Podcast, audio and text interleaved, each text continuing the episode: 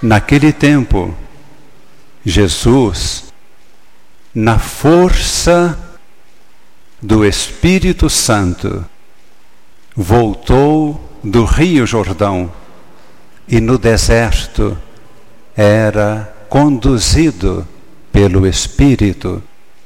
Ali foi tentado pelo diabo durante quarenta dias.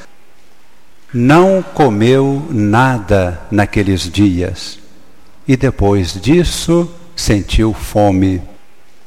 O diabo disse então a Jesus: Se és filho de Deus, manda que esta pedra se transforme em pão. Mas Jesus respondeu: A Escritura diz: Não só de pão vive o homem, mas de toda palavra que sai da boca de Deus.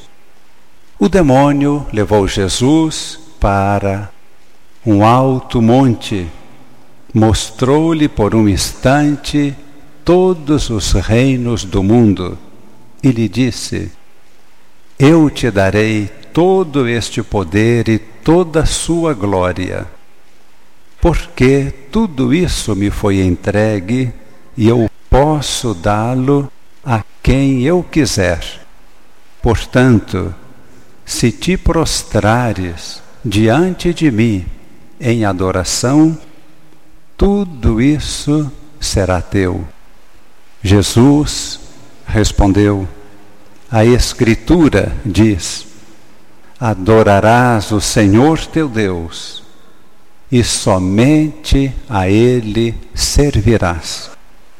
Depois, o demônio levou Jesus a Jerusalém, colocou-o sobre a parte mais alta do templo e lhe disse: Se és o Filho de Deus, atira-te daqui para baixo, porque a Escritura diz: Deus ordenará aos seus anjos a teu respeito, para que te guardem com cuidado.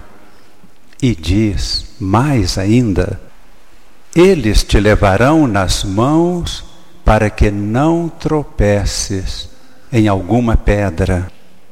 Jesus, porém, respondeu: A Escritura diz: Não tentarás o Senhor teu Deus. Terminada a tentação, o diabo afastou-se de Jesus para retornar no tempo oportuno. Jesus viveu cada instante de sua vida na força e no poder do Espírito Santo. Foi concebido pelo Espírito Santo e somente no último instante de sua vida entregou o Espírito ao Pai e a todos nós na cruz, para que tenhamos a vida por este Espírito Santo, para que possamos viver no poder do Espírito cada instante de nossa vida. O Espírito Santo foi quem levou Jesus ao deserto para vencer o tentador. E nas tentações, Jesus mostra a sua fidelidade ao Pai e a fidelidade à sua missão na primeira tentação, dentro de Jesus, que tinha a natureza humana e a natureza divina, era necessário que ele fizesse uma opção fundamental pelo alimento que é a vontade de Deus. Por isso, mais tarde, Naquele dia em que estava conversando com a samaritana e ofereceram alimento para Jesus, ele disse: Não, eu tenho um outro alimento, que é fazer a vontade de meu Pai. Viveu desta fonte de vida, mas foi preciso lá no deserto uma vitória radical, uma opção fundamental por esta vontade de Deus. Está aí a indicação para o nosso caminho também. Na segunda tentação, subindo ao alto de uma montanha, vendo muitas e muitas cidades, dentro desta natureza humana de Jesus, evidentemente sustentada pela natureza divina.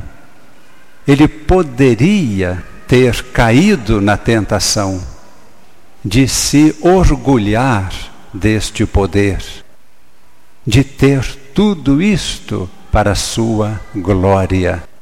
Mas ele diz: não.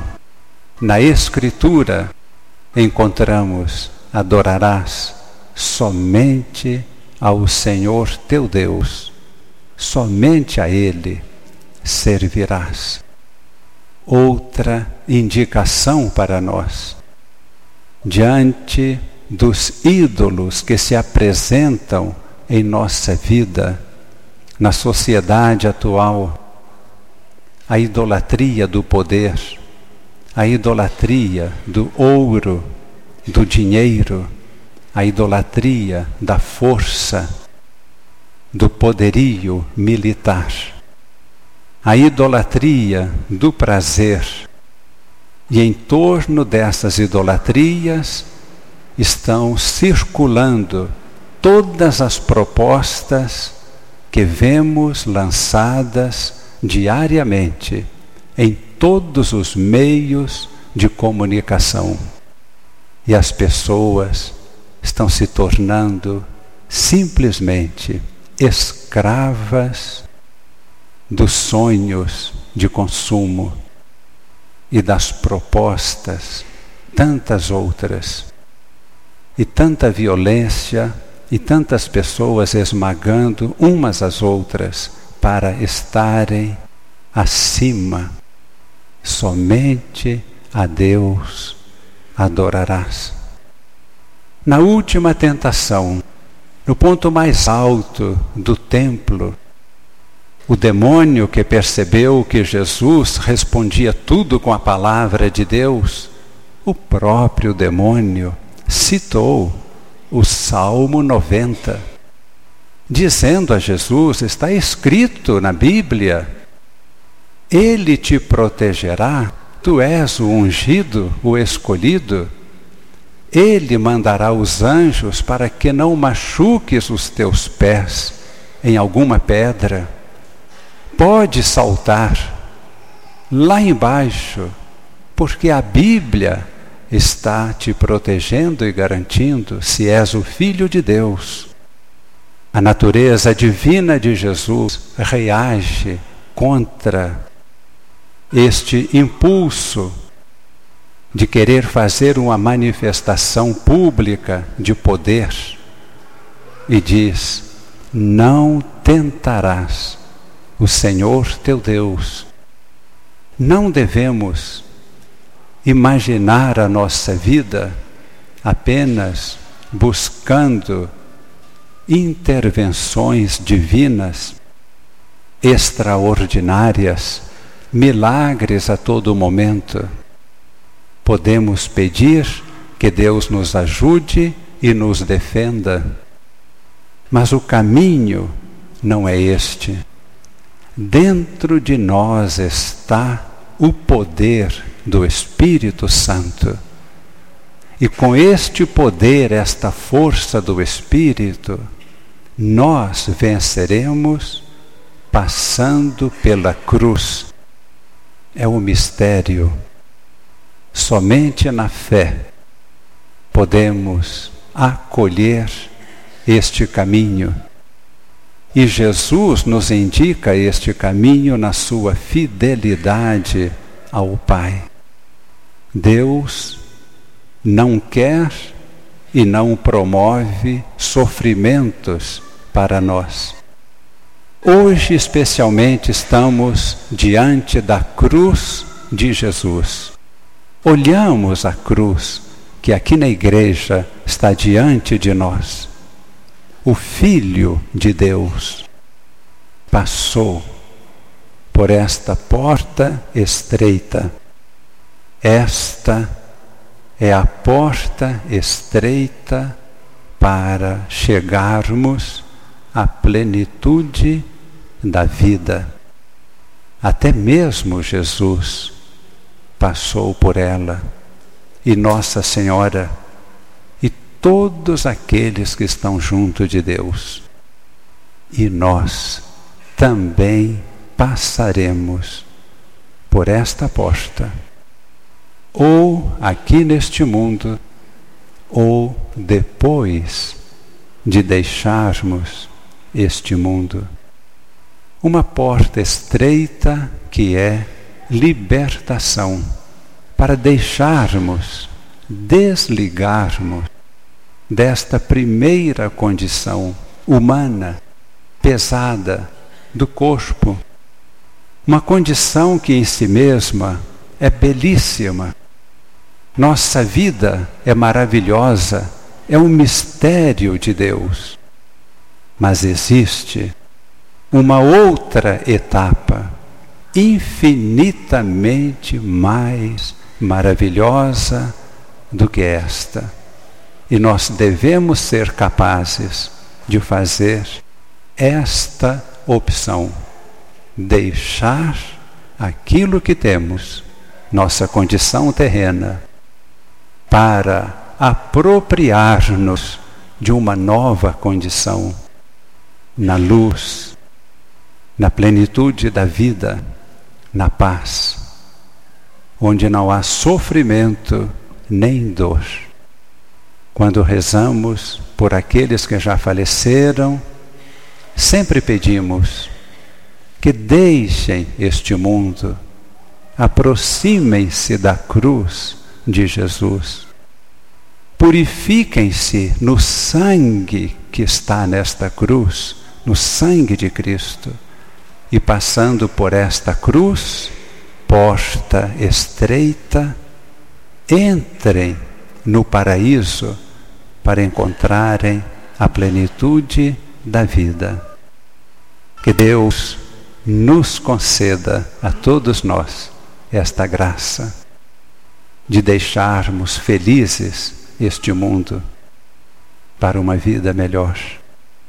Quero rezar por vocês, dando uma bênção. Podem inclinar a cabeça, fechar os olhos. Ó Jesus, por tua santa cruz, remistes o mundo, estende sobre nós os teus braços e de tuas mãos que foram pregadas na cruz, uma gota de teu sangue chegue agora ao nosso coração, que no dia do batismo foi assinalado com a tua cruz. O teu sangue nos purifique, nos lave, nos liberte, e a força do teu Espírito nos faça ressuscitar para uma vida nova. E enquanto caminhamos neste mundo, possamos caminhar vivendo segundo o Espírito. Em nome do Pai, e do Filho, e do Espírito Santo. Amém.